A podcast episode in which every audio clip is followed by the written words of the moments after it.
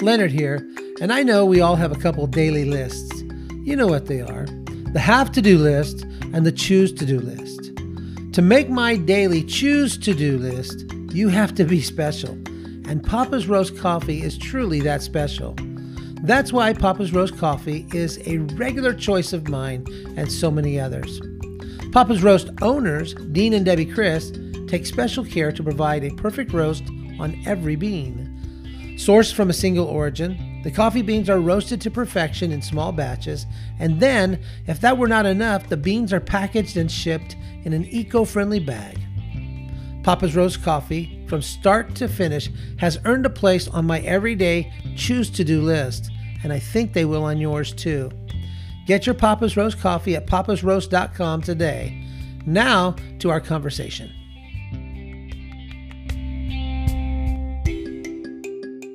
Hey, welcome to Say Yes and Become. I'm your host, Leonard Lee, and we have a fun guest today. His name's Mike. I'm just kidding. It's Tracy. I like to mess with him. Hey, Tracy is a pastor in at Five Rivers Church. He is, I was just listening to him talk about his strategy and what he's doing to move people through a process of creating a community of faith that is missional, that is on mission together. And he's just got some great thoughts on that. We might get into some of that later. We met about in September and just kind of clicked, had some fun. We laughed a lot. We told pastor stories. And for you, if you're out there listening, you probably don't even want to know what pastor stories are. And we don't want to tell you, but pastors have stories, trust me. And so we laughed a lot. We had some food together, and God just put him in my heart. And I love this brother, and I'm grateful he's here today. Tracy, tell us a little bit about you. Thanks for being here. Welcome. Tell us a little bit about you and your family. Well, before I do that, I just want to say, Leonard, it was quick. We were brothers from a long way back and didn't know it. So thanks a lot for inviting me here today. And our friendship that seems to be growing, and just enjoy you. Okay, my family. Well, I'm married to Beth, and I'd like to say she's my childhood sweetheart, but I kind of robbed the cradle, and so that wouldn't be real good. But actually, we'd known each other all of her life, not mine, because I'm older. But we started dating after she graduated from college. So love that. And we have three children, and love them all dearly. They're all married. They have, well, in September, I think when we first met, I had two grandsons. And since then, I've acquired two more. Nice. And, we have two more on the way. And wow. So we're pretty excited about what it means to be grandparents, and how much more influence we seem to have on our grandkids' spiritual lives than we might have our children's. Oh, man. Hey, I got two words for you with all those grandkids popping out. Prolific. Right? We take it serious. That's right. From my parents down, there's 110 of us. Oh, and, gosh. People say, "What do you mean 110?" I said, "Well, you never know from day to day. You know, people get married, people have babies, people get divorced. So sometimes it goes down and not up." But it's fluid. It's fluid. Like my family is multiplying, and my parents are left us a great legacy of love and inclusiveness and generosity, and just so many things that our parents have given us that our whole family seems to just live by. And so that's my family. I can't tell you how much having a legacy of solid character and faith, and just people who generously has this thing of hospitality and love that extends to anyone. Yeah. And that has really molded me probably as much as anything, even though my parents got baptized like about 5 years ago. Oh, wow. Yeah, it's a long story. I won't go into that, but it was a joy to be part of the baptism. We had 22 baptisms that day within our family. Wow. So it was a great day. Yeah. So great. Yeah. What a pendulum swing to have seen the progress in the movement. And then to see that moment at which I just watched a young gal get baptized on Sunday, and there is something special about when people come out of the water, isn't there? There is. I got called last week from one of my mom's best friends. She's 89 years old. And she's like, Tracy, she was like the cook in the cafeteria when I was a kid in high school and elementary school, but she was my mom's best friend. And she calls me and said, I can't think of anybody I'd rather have baptized me than you. And so 89 years old, we show up at her house. We had to get it done because IU and Purdue played at 4 o'clock. So we had to get it done before that so they could, everybody could get back and watch the game. So, but it was what a privilege it is to be part of that with people, right? Because God knows what He's doing. He's given us physical people, a physical thing to be able to identify and pledge our life to Him, and what an incredible thing! It's incredible. Yeah, yeah. So you're married. You got 3 kids. You got 6 grandkids with 2 more coming. And heck, maybe when we have you on next year, you'll just say, hey, I got 7 kids and 31 grandkids. Who knows? You know, I don't know how happen. My wife brings home puppies all the time. We have people living in our house with us on different occasions for different amounts of times. And it's just a pleasure to be able to share what God's given us, and they become family. I mean, right? They're family. We've got family. A little boy. Wow. We have a little boy. He's a refugee. He and his mom were refugees. I won't go into her backstory. It's kind of a sad story how she ended up here with a little boy, but he's a treasure. And we saw him, and he had all these bite marks all over him, and so we started asking her questions. And next thing we know, my wife has a bedroom in our house for him, and she works at night, and that little boy's staying at our house every night for several months while she was at work, and it's just what a joy. I mean, she's like another daughter to us. Wow. And since then, you know, we've got to do her wedding, and you know, we get pictures of all her kids. So in reality, you can add 5 more grandchildren to that total, because those children, especially Isaac, knows us as Nana and Pop as well. Man, that is so great. I'm going to need an abacus to keep track of you. So our podcast is called Say Yes and Become, and Tracy, the whole idea is that we become what we say yes to. You know, when you say yes to opening your doors, people become family. When you say yes to I want to be close to God, I want to be His friend, I want to love God with all my heart, soul, mind, and strength, and then I want to love my neighbor as myself, you become friends and partners with God. It's not just about something we do. It's about who we're transformed into being. And so my question for you, and I like to ask this to just all of our friends who come on and spend time with us. What are some significant yeses that you have said to God over your 26 years of living? I didn't want to give away your age and tell everybody that, never mind. I like to give you a hard time. But what are some significant yeses that you can point back to and say, that one shaped me, that one changed me?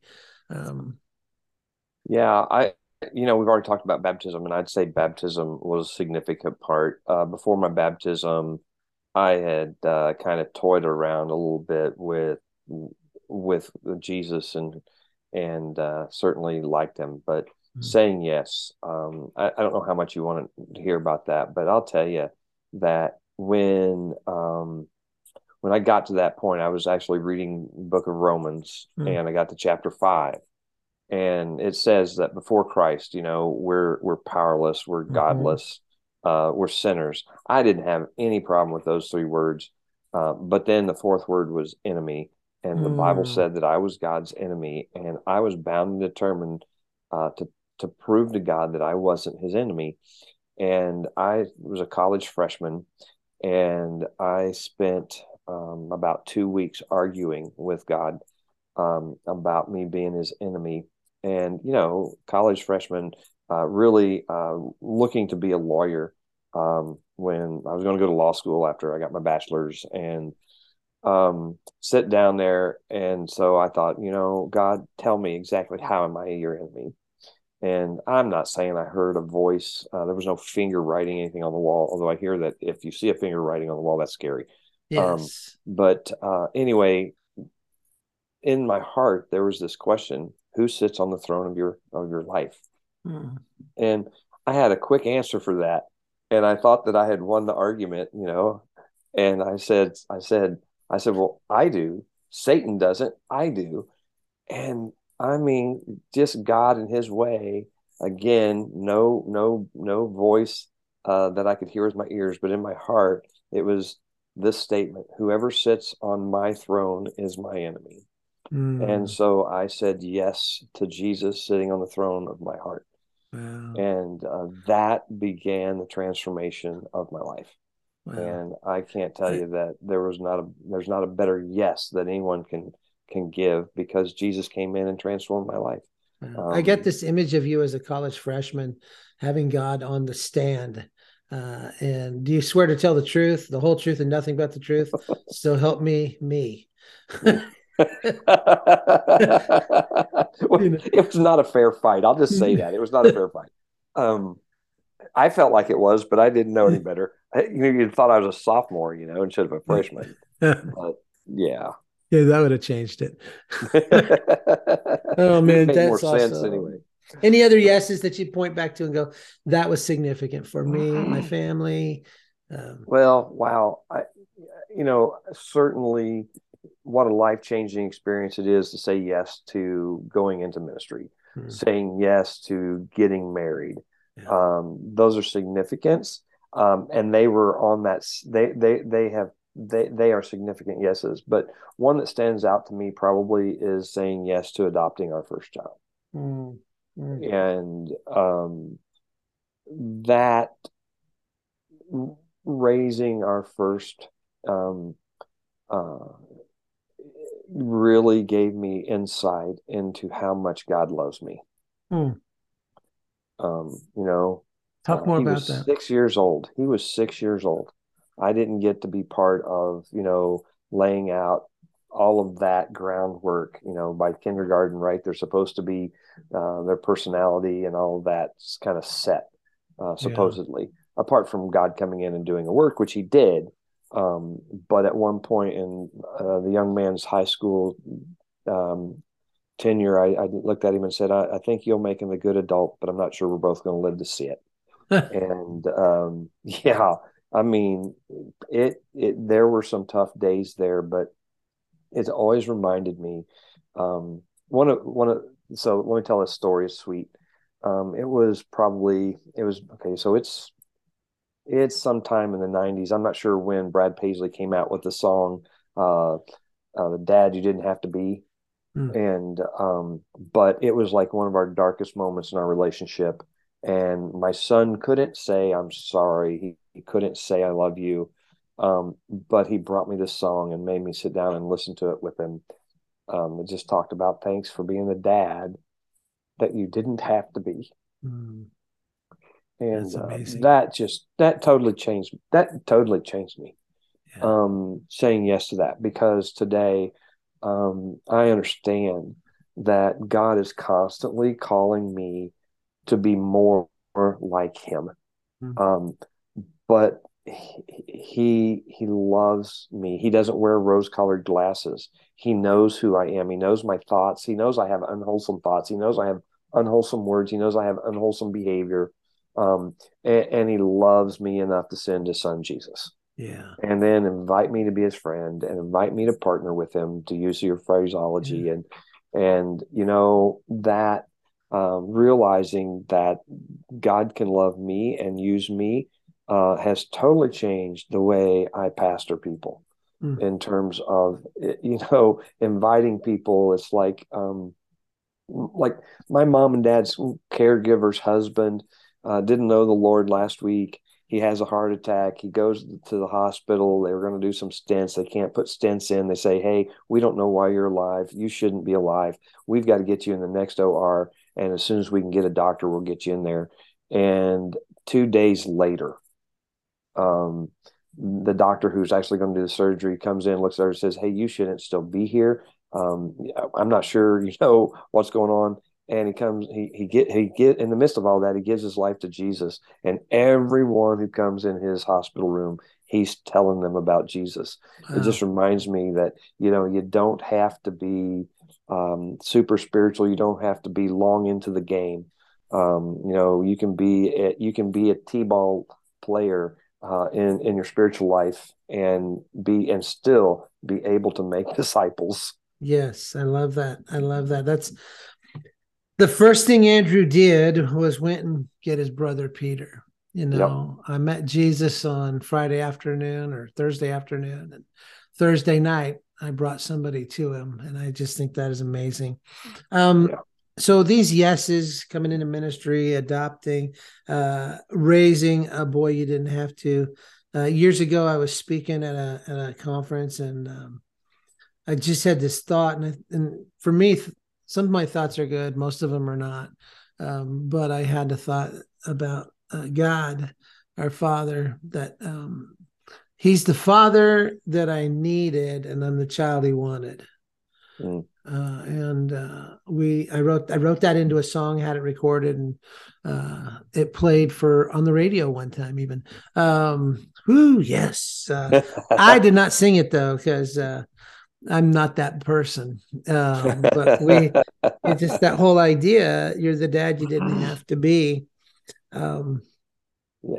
You I'm gonna peek into your life a little bit. You've already said your wife brings people home. She brings everybody home. She makes space for people uniquely. What an amazing human being that is. So much like Jesus. What influence did she have on bringing a 5-6-year-old boy home and putting him on your lap going, you are the dad you have to be. You know, we're in this together, so get dadding, sir. But which he totally changed her life too. Yeah, right. Yeah. Young girl. Now she was a church girl, making a lot of bad decisions, having trouble finding people to help her navigate some of these feelings and hormones and all that, and came up pregnant. As soon as he found out she was pregnant, he was gone, and. You know, but then everything God did from that moment made her into the beautiful person she is. Yeah. Now, yeah. You know, okay, let me be honest. We both have scars. Oh, absolutely. You know, we both have scars. And you know, sometimes those scars, you know, you run into that scar a little bit and you see it. Yeah. Yeah. And then she tries to hide it. But you know, she is an anyway, she'll tell you teen pregnancy isn't something that she would have asked for, nor would she ask for anyone else to go through it, but it is certainly saying yes to having that baby has changed her life. And yours too, I think. I think that you know, Max Lucado used to say that my failures are not fatal. You know, that the things that we do in our lives, God is just so potent to not waste anything. You know, He scoops it all up and redeems it. He doesn't just say, here's a hug, now go on. He actually redeems it and uses it. He puts it together and reassembles something from that brokenness that resembles Him. And that's just amazing to me.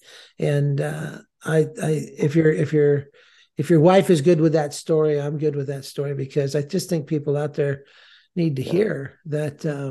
Well, part of it is I have my own messes and everything like that. And sometimes hers is so blatantly out there that, I mean, she shares it willingly, but I don't know that I don't know that it's my story to tell exactly. Yeah. I mean, my part of it is that I got to be the dad that I didn't have to be, but, you know, that's her story. And So, but anyway, I appreciate, let me ask her and we'll see what she says, but yeah,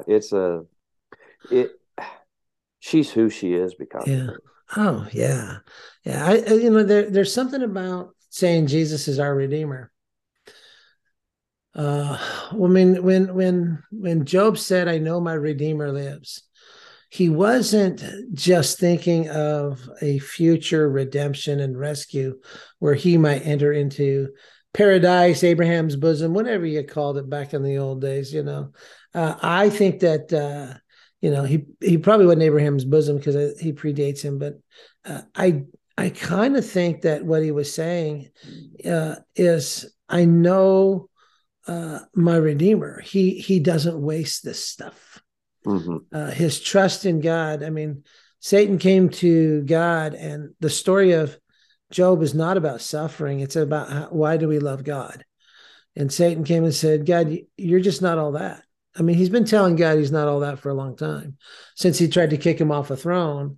God, you're not all that. And, Job only likes you because you bribe him so well.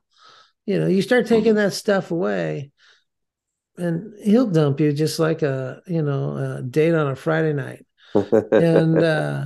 And God said, that's really not true. And the story is that Job continued. And I think one of the reasons he continued to love God is because I know my Redeemer lives. Mm-hmm. He's going to take all of this. He doesn't leave any of it on the table unrescued when we put it at his feet and say, here, God, redeem this, rescue this. And I think we could all tell stories where God has made more from our mess than he has from our success. Yeah, absolutely. Hey, that almost preaches, doesn't it? Well, yeah. Unfortunately, that is my sermon. So yeah, well, you'll take my testimony. You'll take it and make it better. So from the testimony, right? That's important. Absolutely. So you're pastoring a church, Five Rivers, and it started as 2 rivers, and then it went to 3, now it's 4. It's really growing. Well, it's kind of a misnomer because it's really 3 rivers and 2 creeks. So, and saying yes to pastoring, I know there's a story behind that because you wanted to be a lawyer, and then God spoke to you and said, no, I think I got another plan. Do you mind telling us a little bit about that? Well, I didn't want to be a lawyer. I wanted to be a cowboy. Okay, there you go.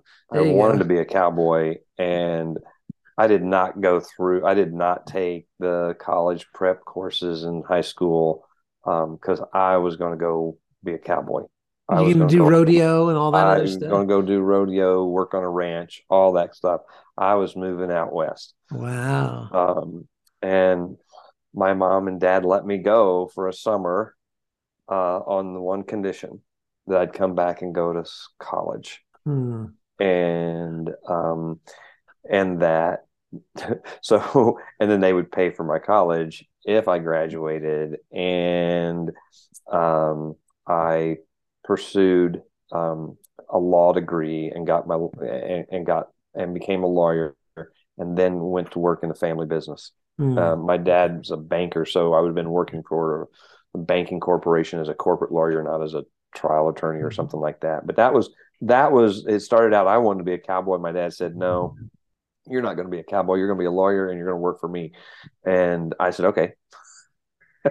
Really hard to convince me of that. But then I went to college. And even though my dad at that point wasn't a committed believer, when I told him that I'd given my life to Christ and that he was calling me into the ministry, Dad's like, yeah, no, we are not going to do anything against what God's doing in your life. So you go to seminary and I'll pay for your seminary. I'll still pay for your college. Way to go, Bob. Yeah. So at one point I was so done with ministry, I went back and said, Dad, is there any way? I was like right around 30 or so. This was about 30 years ago. And I went back and I told him, I said, Dad, I'm just done. I just can't do this anymore. Is there a place for me in the bank? And He was the CEO, chairman of the board. I mean, he was the dude. If there was a place, if there was a job, I could have had it. Right. And, of course he didn't do things that way, but that's how I thought he did it.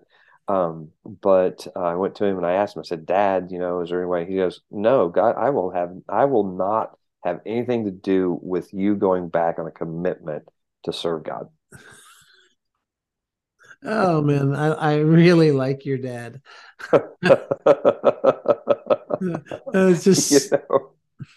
So anyway, my dad. I love my dad. He's awesome. I was privileged to be part of his baptism, and get to do that. And a lot of prayers went into that. But yeah, that's kind of how I did that. And so that's how I got into ministry. And then God just had this way of getting married where he wanted me to be. I wanted to go out west to college. I had this Western theme, right? I wanted to go out west to college. My parents said, no, this college is close. You're going to this one. I said, we're paying. I'm like, okay, I'll go. I didn't fight them over it. Right. I told them what I wanted and they told me what they wanted. And I just said, okay. And I will say this. I'll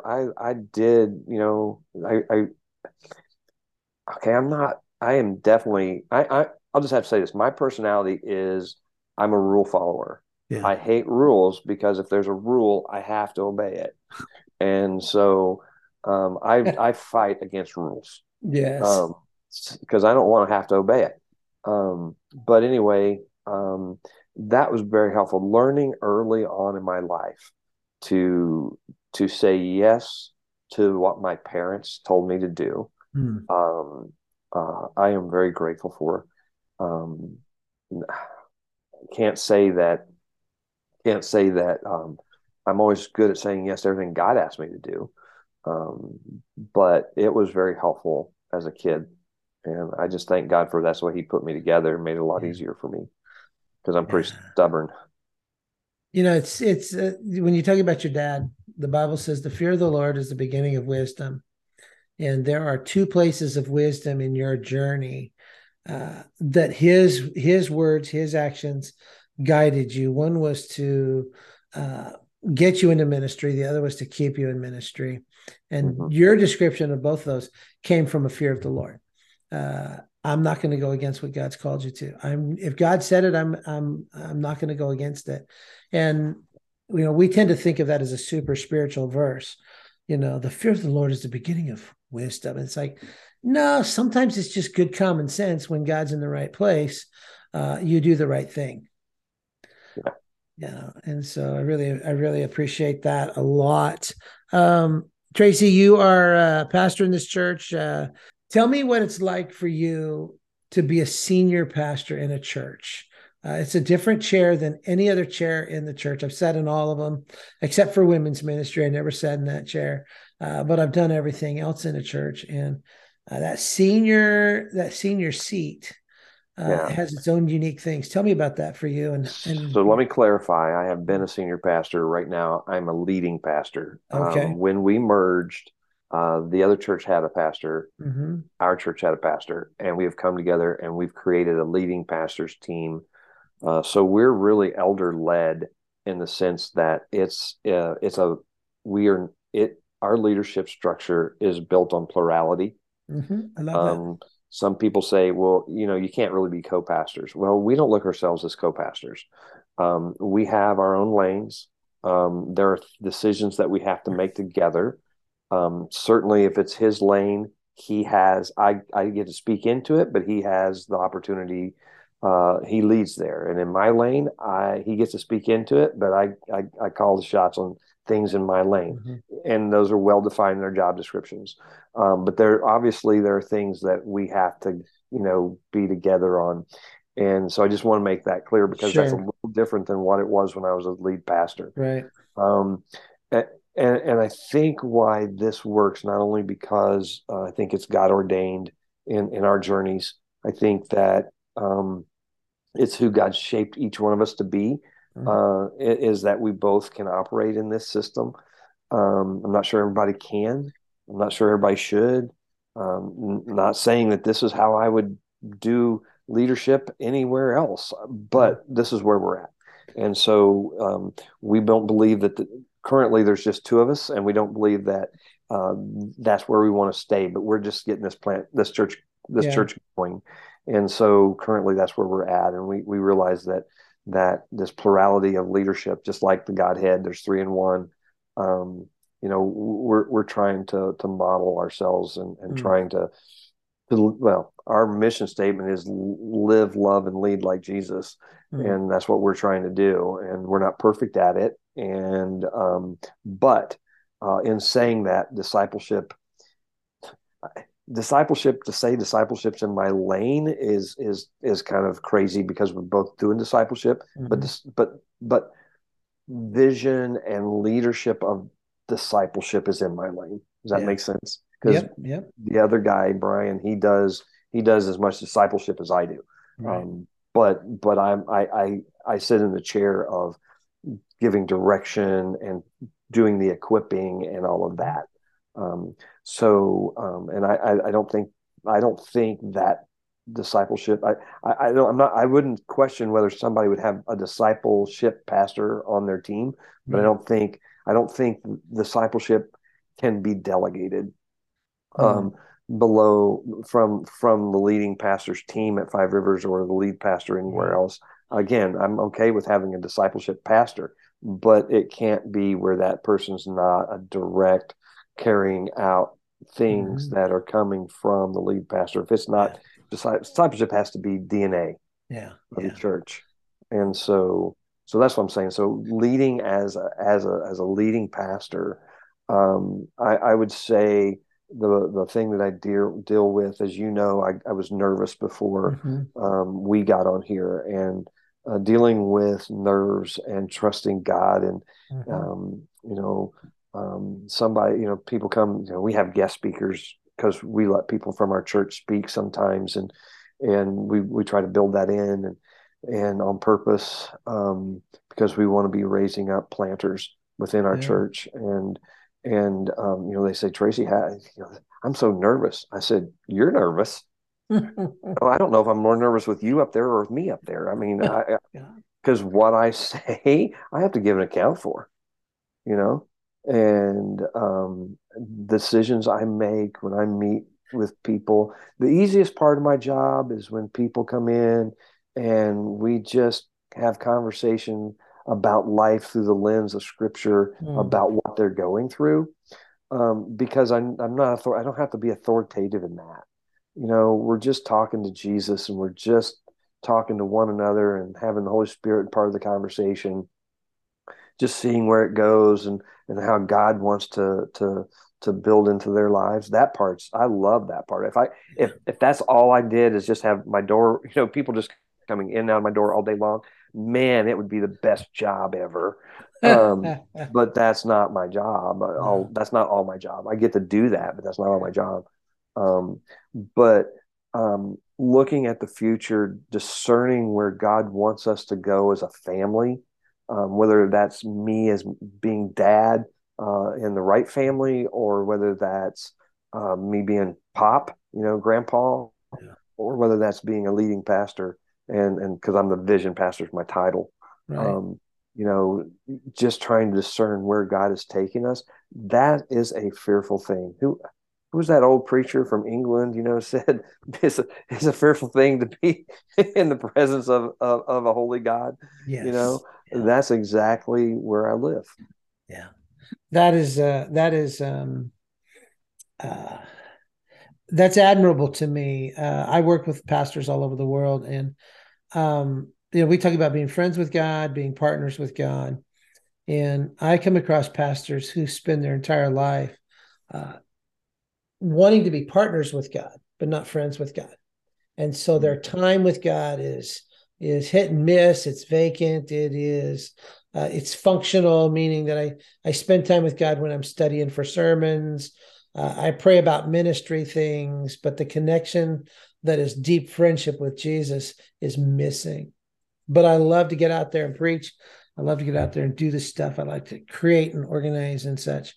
And then I run into pastors all the time who don't want to be partners with God. They just want to be friends with God. And so there's this organic feel like, well, if we just get all squishy with Jesus, everything will be fine. And he'll just tell us who to love and where to go. And it'll be all, you know, I feel like using that 60 word, you know, everything's copacetic, man, you know, and, somewhere in the middle of all that, I hear pastors who refresh my soul, who say, you know what, it's truly about both. It's about developing a deep connection with God, abiding in him, as the scripture says, and then bearing fruit, living that intentionality to say, it's not about me and Jesus hanging out. It's about Jesus preparing me, his friend, to know what his mission is and sending me on that mission. And I hear that in you. I think it's one of the things that drew me to you early on when we went to dinner, is just hearing your story and listening to discerning out of that. And that's not to say, you know, that, you know, you spend every day, hours every day, maybe you do, and just, you know, I read my Bible, halos fall down from heaven, angels begin to sing and feathers and whatever. But really, I just sense that you have a deep love and gratitude for Jesus, that you appreciate him in your life, and that out of that you live as a partner of God. Well, this is the next thing I'm going to do. So I appreciate that. How do you teach that to others? You know, I think I learned in my undergrad degree from Dr. Eleanor Daniel. If I got anything she had to say to me, it was that more is caught than taught. And you just have to live with people. Yeah. Now, I'm not saying that it's all organic. I'm not saying that there's an organic. I think Maria Montessori has a great approach to teaching. Now, my kids never went to a Montessori school, so don't mishear me, but the idea of observation and experimentation, there also has to be the I don't even know what, I wish I had a TION word, but it's debrief. You know, you've got to observe, you've got to experiment. There has to be some downloading of information, but ultimately it's debriefing. Yeah. It's debriefing what you observed. You know, what did you observe when you saw me do this? What did you observe when this interaction happened between me and this the homeless person on the street that we encountered? Or, you know, so you got to spend time with people. They got to go with you. They got to be with you, and then you also have got to send them out and let them do the exploration and experimentation themselves in some of those encounters. But then it's still debriefing. Hey, what happened? And what do you think? What did you see God do? What did you do? What do you wish you would have done? How did that person respond? All that debriefing. And it's about, not just about the mission, but it's also about the relationship. Yeah. You know, I think, when they have to be with you in intimate study. And I say we, I don't know who we are, but we look at ministry here at Five Rivers. We're a relationally driven ministry. Do we have programs? Yes. What are the purpose of programs? The purpose of program is to create an environment for relationships to happen. Yeah. And so the sociologists tell us there's public space. That's 100+. You know, I'm telling you things that everybody knows, right? That's where everybody's sitting shoulder to shoulder, watching someone on a stage or watching someone on a sporting event or something like that. And, you know, there's different rules in each space. There's social spaces where you're mingling with people. Then there's private space, personal space, where it's like your small group, 6 to 20 people, or 8 to 20 people, whatever. And then where you're sitting in a circle. And then there's private space, where it's 3 or 4 at the most, where you're sitting, where you know, you're no longer in a circle, but now you're like sitting across from one another at a table. And then there's, of course, intimate space, which is like one-on-one. But anyway, our thing is that our goal is to engage people and equip people in every one of those social spaces to be able to interact appropriately within the culture, the mores and the taboos, but with the truth of God, and with more than that, the love of God. Yeah. And so I think that, like I said, there's the way when I see Jesus in the Gospels, that's exactly what he did. He interacted with people in all of those spaces, and he interacted differently with people in those spaces. Mm-hmm. And the whole point of it is that they got to see him in relationship with the Father. Right. And he also, he interacted with them about that. He also interacted with them about who they were and what they were doing. And so I there are some people I can point to in my life, my ministry, mm-hmm. that I can say, hey, I think these guys are getting it because they have this deep love for God, probably more than I do. They have more gifts and abilities and the ability to do the mission better than I do. And I just love sitting back and cheering them on. And it's not because I was so good, but I think it's because we journeyed it together. Yeah. If that makes sense. But it was intentional. That makes great sense. You already just alluded to this. You just said it really, you see Jesus in all those spaces. You read at the end of Luke 9, Jesus is having this interaction with people who said, I want to follow you. And he says, foxes have holes. Birds of the air have nests. The Son of Man has no place to lay his head. Somebody else says, Jesus, I'll follow you. And he says, hey, but I got to go home and bury my dead. Let the dead bury the dead. You go preach the kingdom. Let me tend to the affairs of my Father. All these things. And Jesus gives these feeling less than friendly responses, to people's interest in him. And you get into Luke 10, and he sends out his disciples on mission, and he gives them instructions. He, take this, don't take this. When you go to a place, say this, don't say this. When you stay somewhere, and it says, then they came back and they reported. They mm-hmm. had this conversation. And one of the things that I think is essential to the reporting process is to place what happened in a kingdom perspective. Mm-hmm. Jesus does that. He anchors it to Absolutely. Two things. First of all, he says, I indeed saw what you did make a difference in eternity. I saw Satan fall. I saw his kingdom shaken radically. And so we see that in Luke 10. But then the next moment he says, but don't just rejoice in that. Rejoice that your name has been written in a book. And yes. There's that picture mm-hmm. of those spaces that you just described so well, but it's that whole idea that when we hear the report, we have to anchor people to the eternal significance of what they've done and to the one for whom they did it. Does that make sense?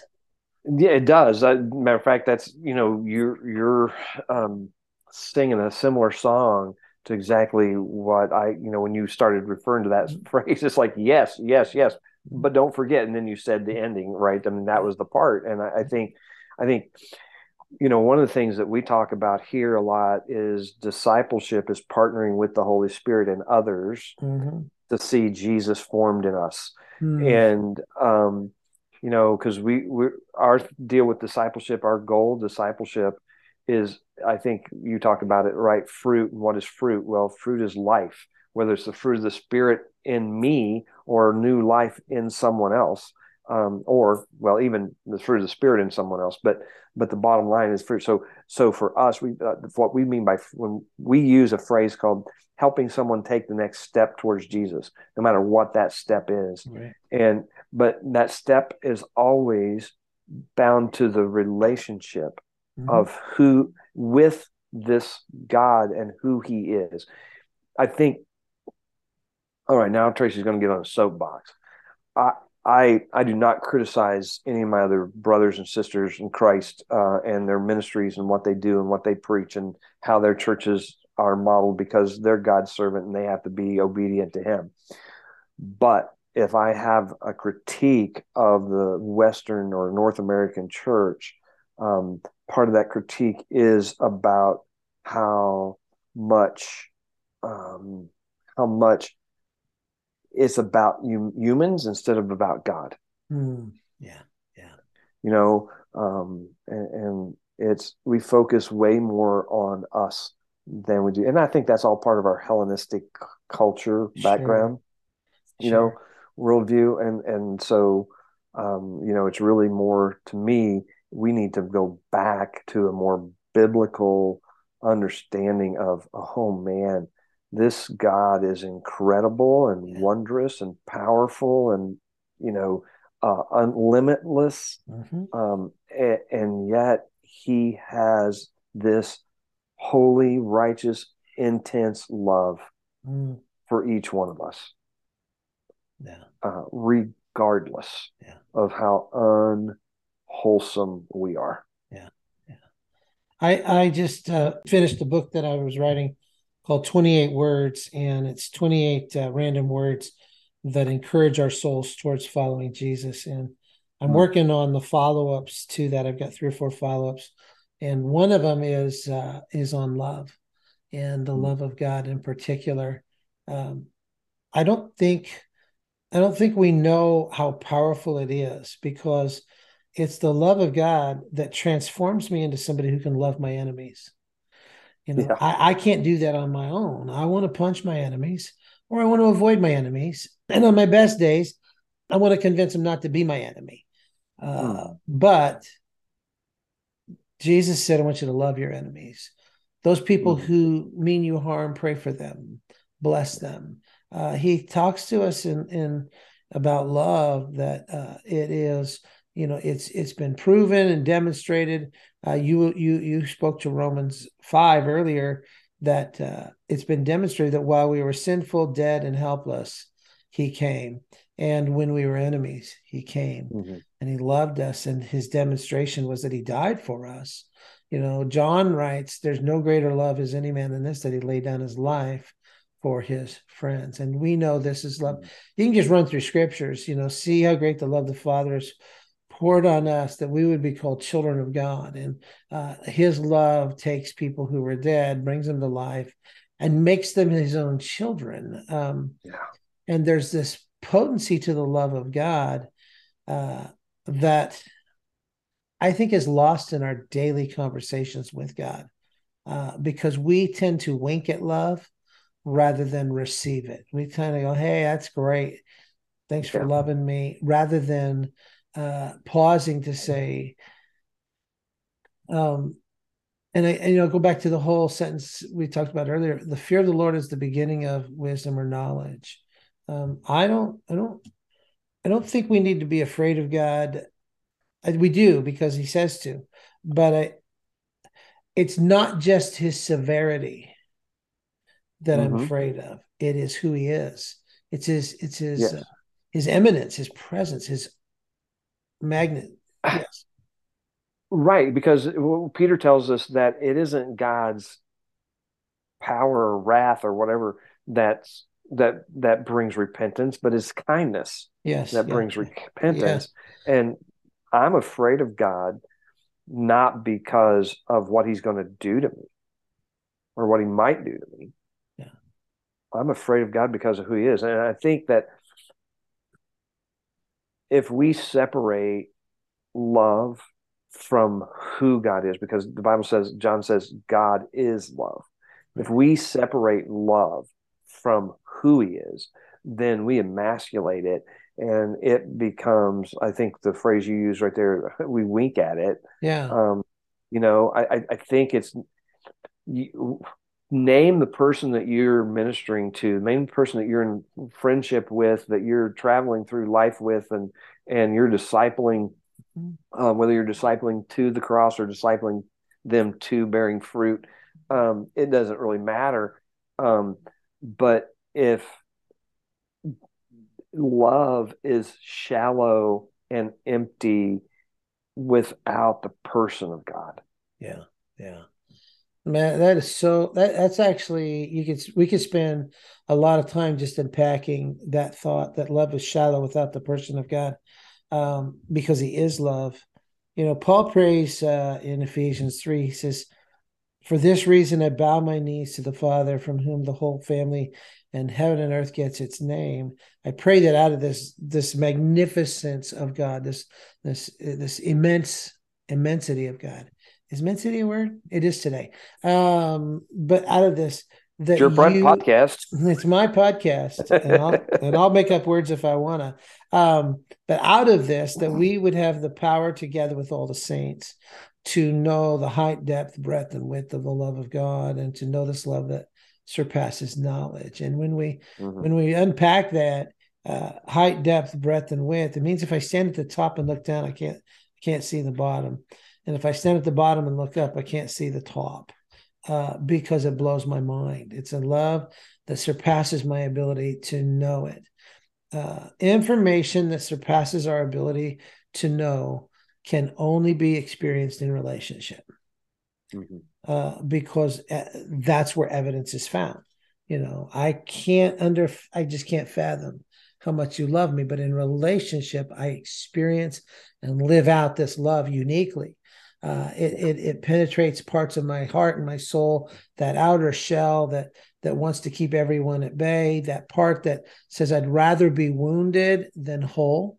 You know, all those places in me that are broken that remind me of my past. That love comes and enters and transforms us. And that's when we pause and we say to him who is able to do way more than we can ask or imagine, in his church. That's not just a sentence about having big dreams. That is a sentence about what happens when the love of God literally destroys and rebuilds us. It does way more than we can ask or imagine. Yeah. And that has just been, I don't want to say the word haunting from a negative perspective, but that concept of his love, you know, as you talk about it, just, you're reminding me, it's the next thing I'm writing. I'm researching all those places in scripture now where he goes, "Hey, I love you." So go back to my story about the backstory. Okay, got to Romans chapter 5, right? Yeah. Back up 6 months, right? I was at a rodeo with some friends. I was underage. We were partying. I was driving. It was 2:00 in the morning or so, and come up to a railroad crossing, flashing lights. The bars come down. The car in front of me goes around them, and I follow him, and I see my friends, my rodeo buddies, their faces silhouetted in the headlight of the train. Okay, that scared me to death, and it had nothing to do with me dying. My fear was that I had just made a decision that could have sent 3 people into eternity, and I had no clue if any of us were ready to go there. And that sent me on a journey where I was open enough to hear God say, "Whoever sits on the throne, the throne of your heart, is my enemy." But even in that, what I've discovered since, is that God was working in me way before I was ever a follower of Jesus, way before I was ever a disciple of Jesus. Right? He was working in my life. Yeah.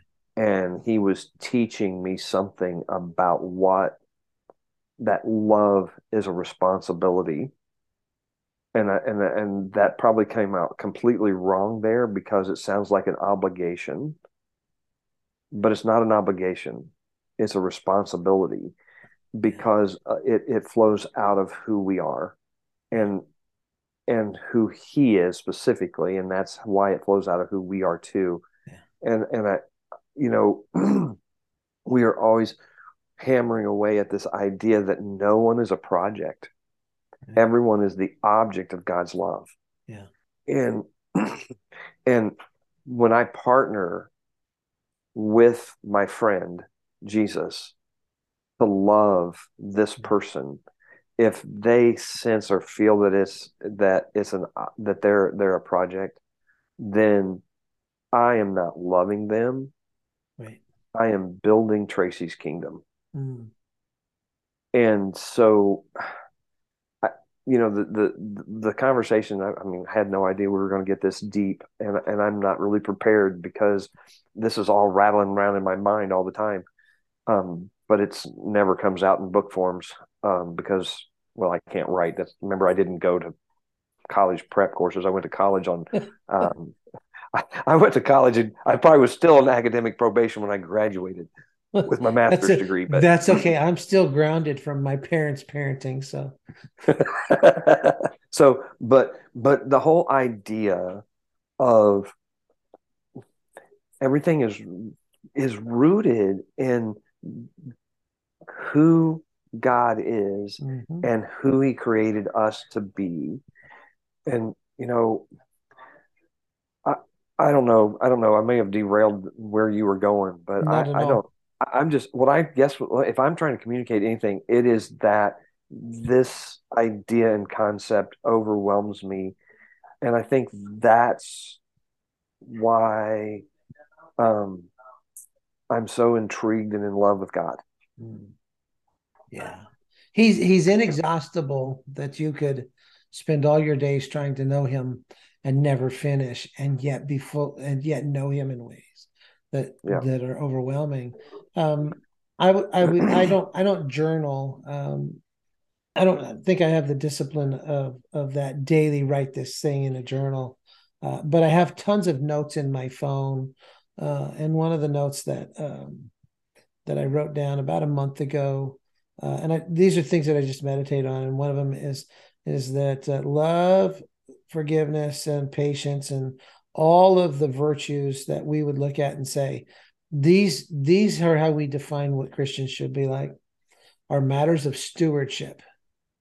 Mm. They're not matters of some kind of a discipline that God's going to smack me around if I don't. They're stewardships of the generosity of God. I forgive because I'm forgiven. I love because I'm loved. I'm patient because He's patient. And as mm-hmm. a steward of these things, that's a much more relational picture than I need to comply. God's not a Borg where resistance is futile. He's a redeemer. He's a creator who says, I am here, and I'm imminent. The imminence of God, that presence. Let me see if I can shift this, because I want to respect your time. And but let me see if I can't turn this just really quickly. Somebody said yes so that Tracy could say yes. Whether it was a mom, a dad, or both, or a teacher, or a friend, a spouse, who are those yeses that you say, I stand on these? These influence my life regularly. So, guys, I have at least 5 significant shoulders that I stand on. So please, I'm not neglecting any of the other 4, but I'm going to give you one. All right. Well, and you don't have to mention me. Well, you're not one of them. Sorry, Leonard. I just met you. I just met you. I am climbing up your back. No, I'm not on your shoulders yet. That is too funny. That is. But I would say that the other 4 may be just as significant, right? But I want to share one. And guys, I'm having a hard time decision which one. I guess I'll just share L.D. Campbell. Mm-hmm. Love for God, a love for people, a work ethic in ministry. Maybe it bordered on workaholicism. I don't know, but what he gave me and what the yeses that he said yes to and the investment that he put into my life set me on a trajectory to be and do the things that I've seen God do in my life. Mm-hmm. So yeah. I have to. So I'll give that one to LD.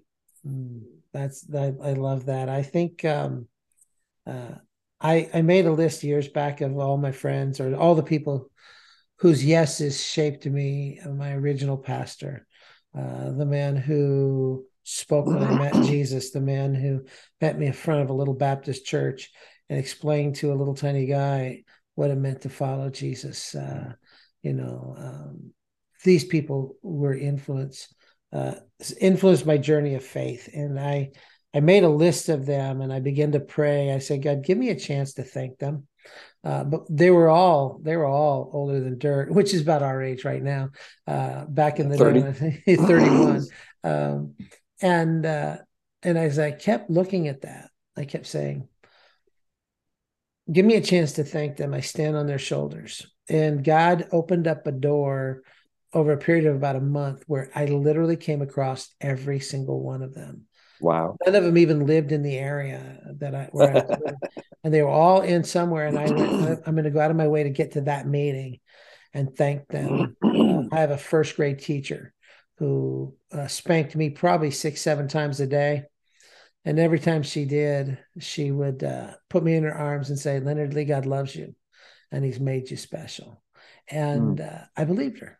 And what I remember about her is not the sting of her paddle, but the encouragement of her words. So I wrote this down in my little note that there's somebody out there who needs me to do better. There's somebody out there who needs me to invest time with my Father every day. There's somebody out there who needs me to, because God's going to use me. He's going to send me out there. And I don't want to send a cheap substitute. I don't want to send somebody who has not been with Jesus out there. Tracy, you are modeling that and your words and your heart communicate that. And I so appreciate you. Is there anything else that you'd say? We got some listeners here who are going, man, I follow Jesus. I struggle to hear him. I follow Jesus.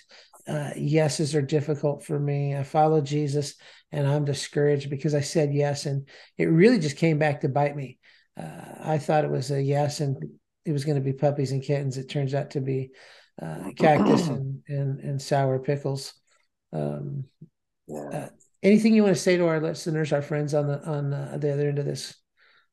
There were two significant times in my life that were very dark in ministry. And I kind of spoke to one where I went to my dad and he said, I will have nothing to do with you walking away from the commitment and the call of God. So, but the second time I ended up getting fired from a church. I'm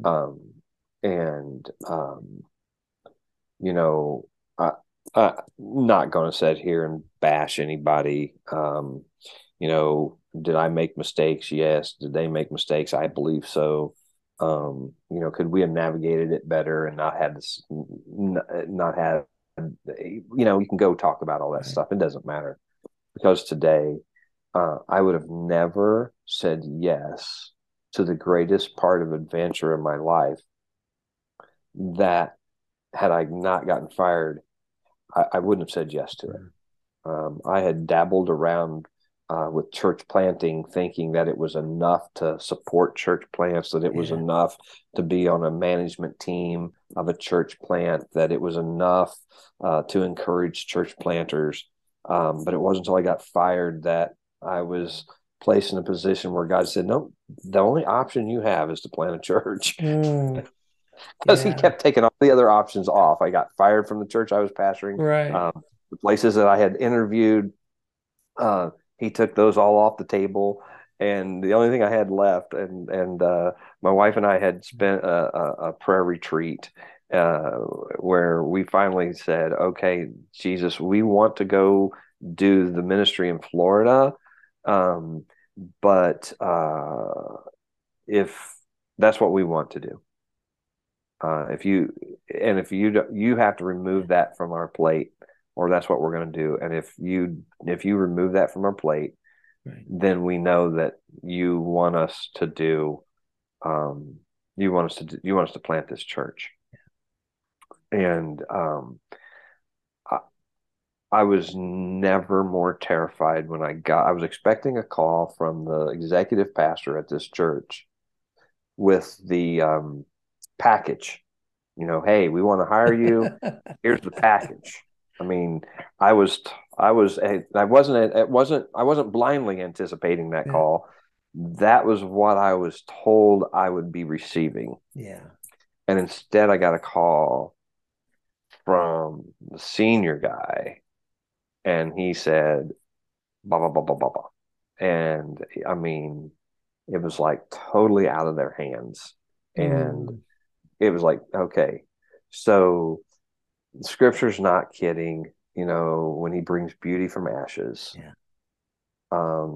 Some of the darkest things that we go through when we journey through, what God has afterwards. He's serious when he says all things, for the good,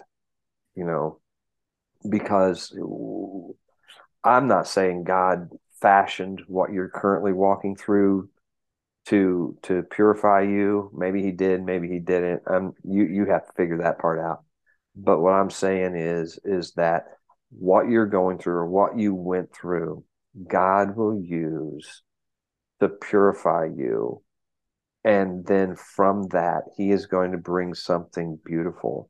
And don't get trapped by the beauty, the Disney World beauty of that even the American church offers, but find the beautiful thing that God is doing in you and around you, and embrace it, because, being a mega church pastor seemed to be on my radar of where I was headed when I was younger.